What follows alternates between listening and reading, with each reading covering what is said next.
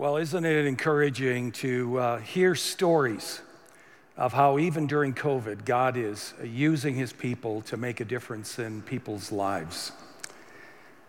Now, some of you may recall an incident uh, that took place this past November in which hundreds of teens stormed on one of the Calgary malls, causing disturbances, starting fights, and terrifying shoppers and workers at the mall.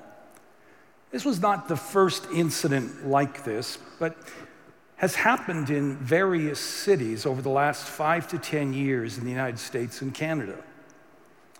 Now, Dr. James Garbarino of Cornell University has done a lot of research on this. He's trying to understand why the emerging generation is so angry and frustrated inside, often acting out their restlessness in immoral and illegal ways. Well, based on his research, he determined that the number one reason was spiritual emptiness. They look at our culture and the life of their parents, and by and large, they see materialism and the pursuit of comfort and pleasure. Dr. Garbarino says as long as young people believe that their lives have no higher purpose than these, many of them see no point in restraining their immoral behavior. Philosopher Peter Kreeft, he writes, How do we explain the irony that the very society which, for the first time in history, has turned the world into a giant fun and games factory, a rich kids' playroom, the very society which has the least reason to be bored is the most bored? Boredom and stagnation stems from a lack of meaning and purpose in life. Now, in Matthew chapter 22, Jesus was asked what the greatest commandment is. In other words, what is the most important thing we need to give our lives to? And the abbreviated version of what Jesus said is this there is no greater purpose in this life than loving God and loving people. Now, here's the thing. If you're discouraged, anxious, bored, or unfulfilled in life, if your marriage is stagnating, if your family and or small group of friends uh, is stagnating, it is most likely because you are giving your life to lesser temporary things that just simply won't last and will greatly disappoint you one day rather than focusing on what it is that God created you for, and that is to love Him and to love others. Well, so far in this series, we've looked at the importance of loving God and also loving one another. In this message, we're going to look at what the Bible says about loving others and why that really matters to God. So let me ask you have you ever thought about why God has left you here? And not taken you to heaven? I mean, if God's primary purpose for us is to know Him and to love Him, then it would just make the most sense for Him to take us, His followers, straight to heaven, where we would know Him, love, and worship Him perfectly and forever. If God's primary purpose for us is to love one another, then it would make the most sense for him to take us straight to heaven where loving community is perfect, unhindered by sin, disharmony, and loneliness. But you see, as I see it, there's only one main reason that the Lord allows us, his church, to remain on earth. And that is to join him in his mission to bring all people back into relationship with himself. Those of you who are parents, if you've ever experienced losing one of your children for even a few minutes in a crowded mall or some other large venue, and, and how with each passing minute, uh, your adrenaline began to spike, your heart began to race, your panic increased as you began to think the worst. And how you would have done in that moment anything, given anything, made a fool of yourself, turned the world upside down to get your child back. Well, if you've experienced that, then you have a bit of an understanding, not only of how much God loves you, but also how God feels about his missing spiritual kids and how passionate he is about his lost spiritual kids coming back home to him. His heart breaks for every person on this planet who does not know him personally.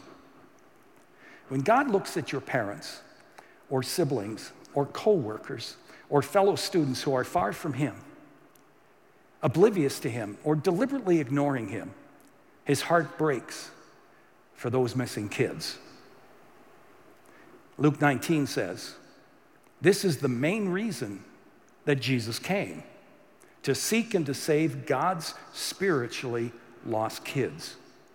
And Jesus turns to us and he says in John 20, He says, As the Father has sent me, so send I you. And so when we join him on mission, we're involved in the most God glorifying activity possible because nothing is closer to God's heart than his spiritually lost kids coming home to him.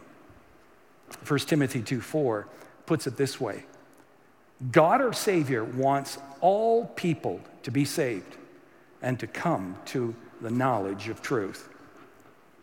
That is the supreme reason, I believe, that we are still here on earth and not in heaven. Now, the question I want to explore in the time remaining is how do we join God in loving his lost kids to come back home to him? How do, you, how do we join him on mission? Well, the life of Christ is very instructive in this.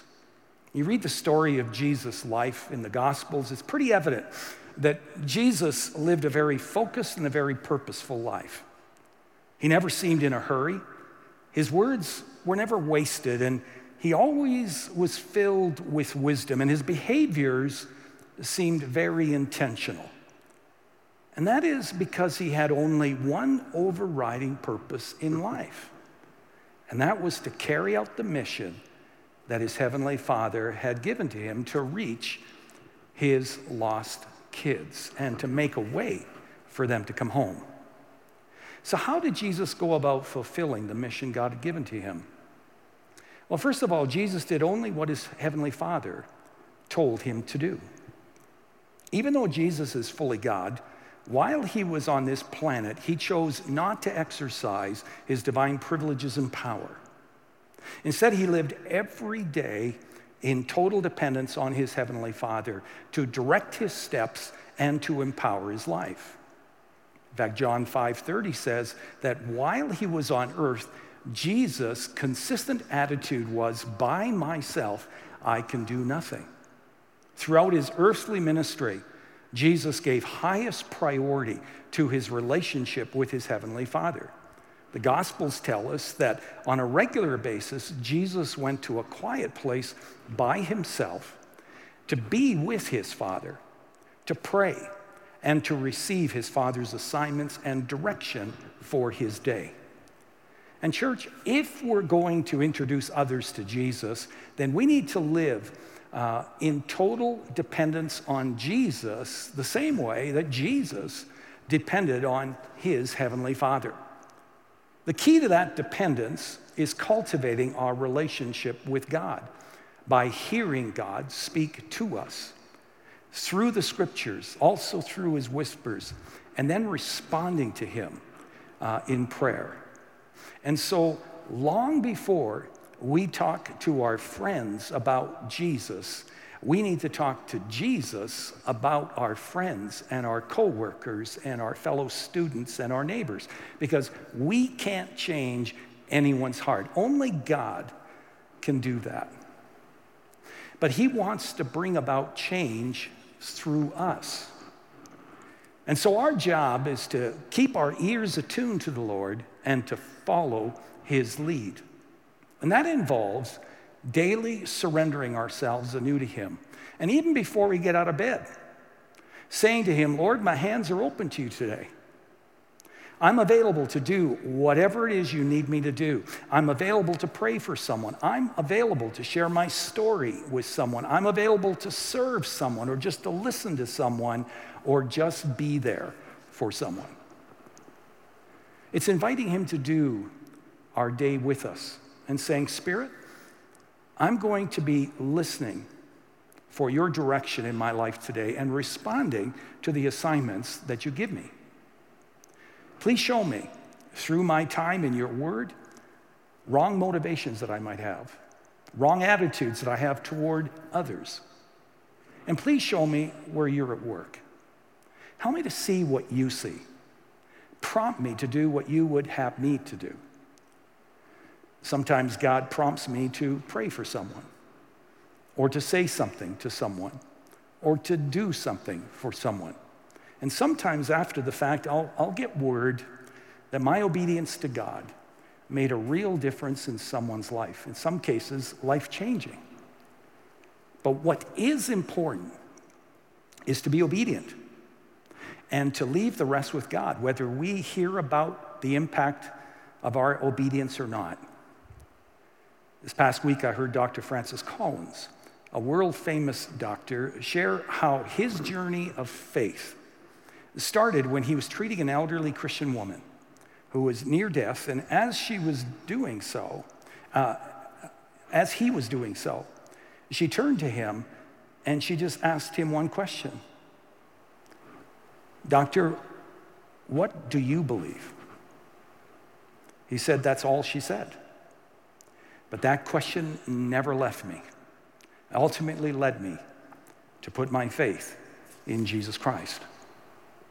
You see, the outcome is in God's hands. She probably never knew the outcome of asking that question. I was talking with a woman who attends our church who, for years, was praying that God would open doors for her to introduce others in her community to Jesus. And she saw no fruit for years, was somewhat discouraged. And then when COVID hit, well, then she was really discouraged. But she sensed God prompting her to contact a number of her neighbors, anyways, during COVID. And so, in faith, she stepped out and called them up on the phone and just to see how they were doing and began to spend time with them on the phone. And as they got to know each other, um, they went on walks together. And over time, three of her neighbors have come to faith in Christ. God's timing is always perfect. Our responsibility is to be obedient. That's just an example of what God can do in and through us if we regularly ask Him, Lord, what are you saying to me? And what is it that you want me to do about it? And then we step out and actually do it. 1 Corinthians 15 58, Paul reminds us to stand firm. Let nothing move you. Always give yourself fully to the work of the Lord because you know that your labor in the Lord is not in vain. And that is a word to us all.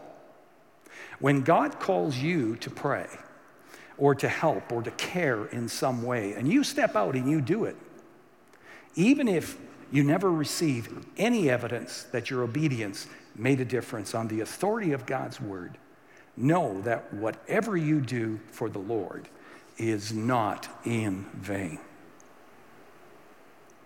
And then, furthermore, we look at Jesus' life and we see that he lived a holy, God pleasing life.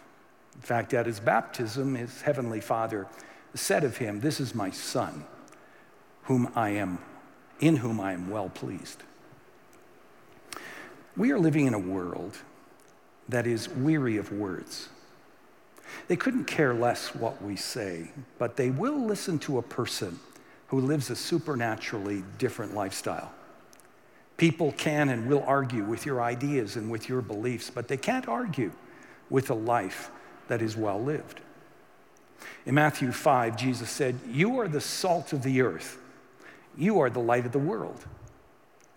He's saying, You are the vehicle through which God's kingdom will come to earth as it is in heaven.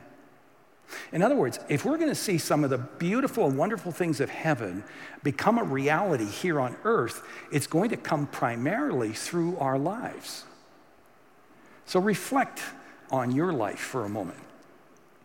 If everyone in your family, your community group, or our church were just like you in terms of their servant heart, in terms of their values and their morality, if everyone had the same COVID attitude you do, what would your family be like? What would your community group be like? What would our church be like? See, some people may never read a Bible, but they'll read your life. The question is, what do they read when they read you? What version of Jesus do they see when they see your life? Might it be possible that some people who don't follow Christ are looking at my life or looking at your life and saying, man, if that's Christianity, forget it. You know, in Matthew 28 18, Jesus said, All authority in heaven and on earth has been given to me. As his followers, he gives us his authority and his power to impact our world for Christ. But you see, if there's dishonesty, if, if there's slander, if there's gossip, if there's impurity or envy or greed and the like in our lives, Jesus says we lose our saltiness and our God given authority and witness is diminished. The only way that we can regain it is to humble ourselves and to confess it to God and to ask God to fill us again with His Holy Spirit. And then, thirdly, Jesus accomplished his mission through a small group of others. And we talked a little bit about this last time. Now, in the same way, if we're going to fulfill the mission that God has given to us, we're going to need the support and the encouragement of a small group of like minded people. There will be times when God calls us to take uh, a bold step of faith to start a friendship with someone at work uh, or in our neighborhood, to have a spiritual conversation with someone, to invite someone uh, who's far from God to join us for an alpha group, or to maybe help someone in a very significant way. And, and we find ourselves battling with fear or maybe doubts. Should we really be doing this? And it's at that moment we are going to need a few like minded friends who pray for us, encourage us, and remind us that we're not crazy giving our life away in love for others. When Jesus said in Matthew 28, Go and make disciples, he was talking to each of us, but he was also talking to all of us as a church. And therein, church, is the hope that I really want to encourage uh, you with today. Jesus did not intend for us to go it alone. And particularly, he did not intend for it all to rest on just us. 1 Corinthians 3, verse 6, the Apostle Paul talks about the different roles that we play in fulfilling his mission. He writes, I planted the seed, Apollos watered it, but God has made it grow. Loving others to Jesus is a process that involves cultivating, planting, watering, and reaping or harvesting. All are needed, and we all play a part in the process. And so, what is cultivating? Well, cultivating is busting up the weeds and the hard soil in preparation to receive the seed. Cultivating is sincerely praying for someone, as we've already talked about, spending time with them, listening to them, and serving them, just having fun with them. Cultivating is serving behind the scenes, washing dishes, preparing meals. It's providing for the needs of people, it's caring for and serving people. Anything that says, I just want you to know you're loved. You're loved by God and you're also loved by me. It's really an appeal to the person's heart. Planting, on the other hand, is dropping seeds of truth. It's really an appeal to the mind. Planting is you sharing a, little bit of your story and the difference that God has made in your life. It's giving them a book or a sermon that you heard, a really good sermon, you know, someone at another church, uh, or a song or a powerful drama like The Chosen that tells the story of the life of Christ in such a compelling way. It's people who share God's truth with others in a loving and a non confrontational way. Constantly encouraging people to read this or listen to this or watch this or consider this or come with me to this. Now, watering is just being there for the person, doing life with them, encouraging them in any way possible along the way. And then, of course, reaping or harvesting is actually praying with someone to receive Christ. You know, over the years, I've had the joy of praying with many people and, and witnessing them put their trust in Jesus Christ. But for many of those, it's not only because of God's supernatural work in their lives, but also because so many of you, the people of Center Street, have been faithful, cultivating, planting, and watering. There are people who are headed to heaven because of your faithfulness. Loving others to Jesus involves each of us, yes, but it also involves all of us working together as an entire church and also um, within our missional uh, groups. We are all an important link in the chain of someone coming to faith in Jesus Christ. And then, fourthly, Jesus accomplished his mission by loving others sacrificially. In Matthew 20, 28, Jesus was speaking of himself when he said, The Son of Man did not come to be served, but to serve and to give his life as a ransom for many. This so accurately describes the life of Jesus. Though he went away often by himself to rest and to be with his heavenly Father, Jesus tirelessly invested in the lives of those who came across his path. You know, God wants us to enjoy life. And we certainly have a right to engage in sports and to watch television and, and an assortment of other leisure activities and fun times with family and friends.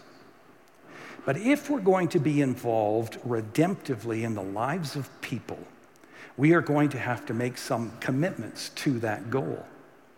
We're going to have to give some things up, some things that we really love. Loving others will be costly. It will cost us time. It's going to involve interruptions and require patience. And it will involve the giving of money and, and support and giving up things that are precious to us. In Mark 8:34, Jesus said, "Whoever wants to be my disciple must deny themselves and take up their cross and follow me. For whoever wants to save their life will lose it." But whoever loses their life for me and for the gospel will save it. What good is it for someone to gain the whole world and yet forfeit their soul? Jesus says loving others sacrificially involves three things it involves denying yourself, taking up your cross, and following Him. Now, denying yourself means you put the interests of others ahead of yourself. In Luke 10, Jesus taught about what it means to deny yourself by telling the story of the Good Samaritan. It's the story of a Jewish man who was robbed and beaten and left for dead on the roadside. A priest came along, saw the hurting man, and kept going. A Levite came along and did the same thing. Then a Samaritan who despised Jews at the time and were despised by Jews This Samaritan came along and he took pity on him.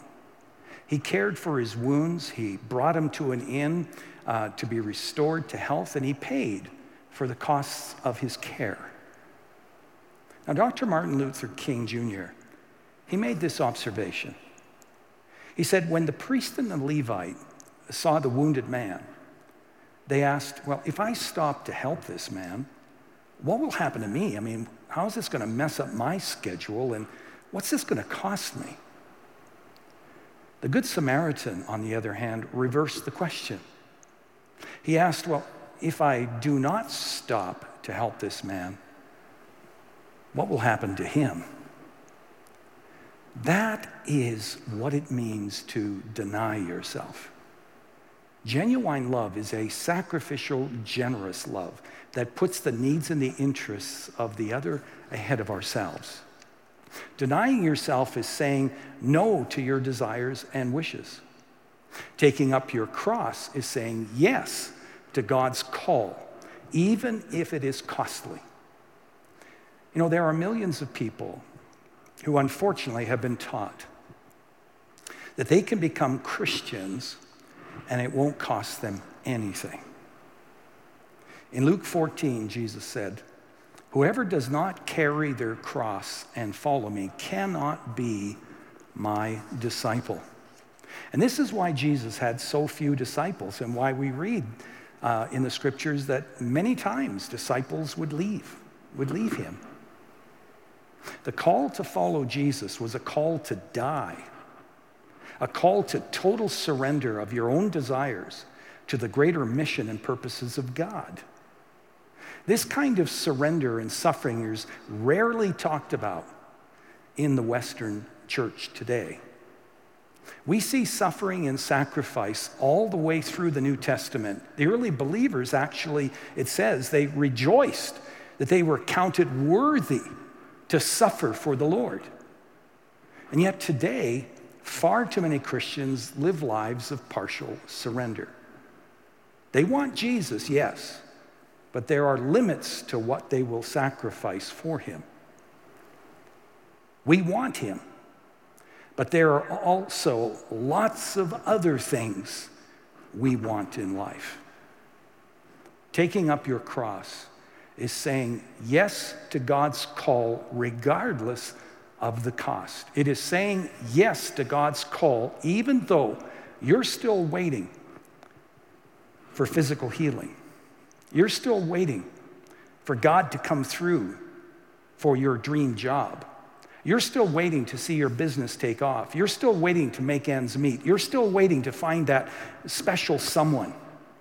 You're still waiting to have a good friend. You're still waiting for a healthy marriage. Church, this is the way that Jesus lived. He lived sacrificially, and he turned his world right side up. In Acts 2, we read, the early church impacted their community the same way that Jesus and the disciples did. First, they loved God. They functioned in the authority and the power of God. Furthermore, they loved one another in such an authentic and profound way that others wanted to be part of them. Acts 2:47 says they enjoyed the favor of all the people in their community. And what that tells me is that they were reaching out to the people who were living around them. You don't win the favor of people by ignoring them or shouting insults at them. It tells me that they were praying for their neighbors. They were inviting them over for a meal. They were serving them in whatever way God was leading them to serve. And they weren't doing it alone, they were doing it together with one another. Historian Will Durant confirms this in 165 AD, and then again a century later in 251 AD. The ancient world was crippled by two major plagues that killed um, and took the life of tens of millions of people. And yet the Christians helped the widows and the orphans and the sick, the victims of these plagues, when everyone else just left them to die. Christians in the day lived under intense persecution. And yet they focused on three things they focused on loving God, on loving one another, and loving those who were far from God. And you know what happened?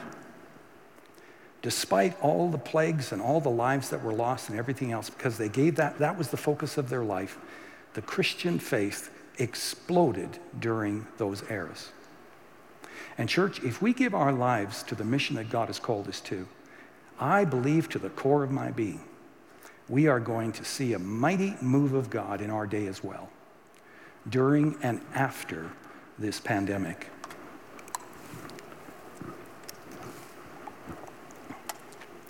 But for some, it will require a change of heart. It's going to require a change of conviction that focuses less on our own interests, less on our need for safety and security, and instead, like Christ, putting the interests of others ahead of ourselves. Now, please understand, in all of this, I'm not saying or even suggesting that the weight of the world should be on our shoulders, that God's mission should be totally on our shoulders. No, we can rest in the Lord and trust the Lord to carry the weight of the world on His shoulders.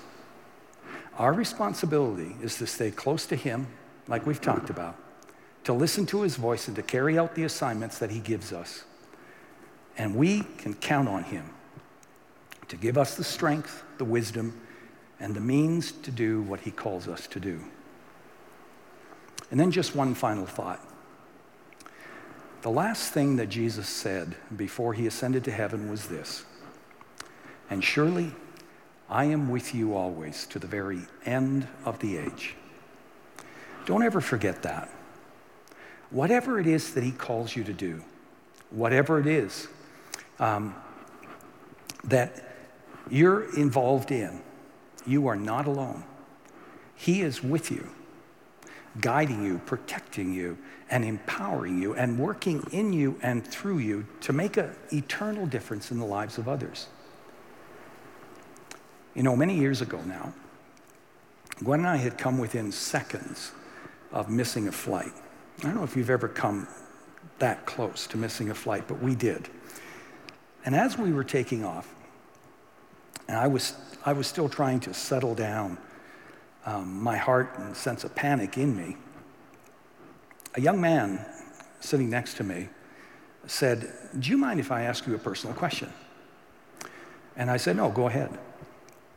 And he said, I don't know you at all, but you have an aura of peace around you. I'd like to know more about you and why that might be. Now, as I mentioned, having almost missed our flight, I was still recovering from an aura of panic, not an aura of peace. But then it dawned on me that the peace that he sensed in me wasn't me at all, but the presence of the Holy Spirit in me. And that day I developed a whole new appreciation for Christ's words, and surely I am with you always.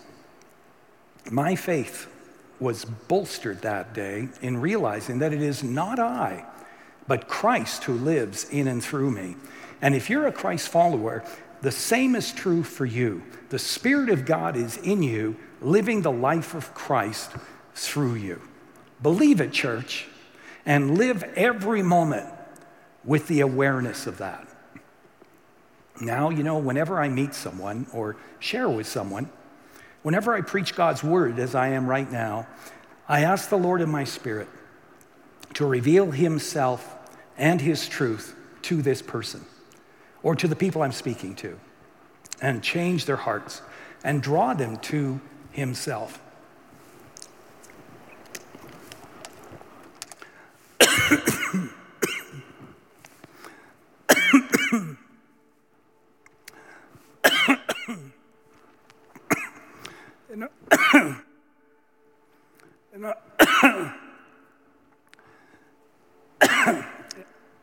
Sorry about that.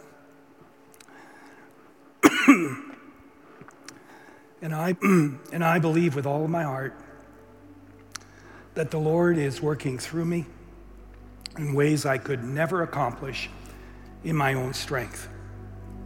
And you know, over and over again, He has amazed me. And so He will amaze you as you impact others for eternity. I'll close with this. A number of years ago, I received a call from a young man. I had the joy of introducing to Jesus nearly 20 years previous to that. He started out saying, "So, how you doing, grandpa?" Now, at the time, I wasn't a grandpa. And so I didn't know what he was talking about. And so he said, What I mean is, I just introduced one of my staff here at work to Jesus. And as I see it, since you introduced me to Jesus, that makes you a spiritual grandpa. We laughed and we celebrated. And then he got really serious. And he said, You know, the other day I was sitting and thinking how different my life would be if I hadn't met the Lord. He said, My relationship with Christ has brought meaning and purpose to my life. It's changed my priorities, my attitudes, and the kind of woman I married, the way that we're raising our children. It's changed everything in my life in a very good way. And now God is using me to point others to Jesus as well. And then he said, I just wanted to call and say thank you for introducing me to the Lord. As I hung up the phone, I could hardly contain my emotions that were welling up inside of me. And I just recall sitting back and looking up and saying, Oh Lord, thank you for involving me in the greatest cause ever given to man. You know, church, sooner or later, we will all realize that for the Christian, there isn't anything more important than to love God, to love one another, and to love others by introducing them to the Jesus we know and love. God wants to introduce you. God, wants to use you to introduce the people in your life to Him. That's why we're here and not in heaven. Let's take a moment right now and reflect on this teaching and ask the Lord, Lord, what are you saying to me? And what do you want me to do about it? And then after a, a moment, we're going to join together in responding in song to Him.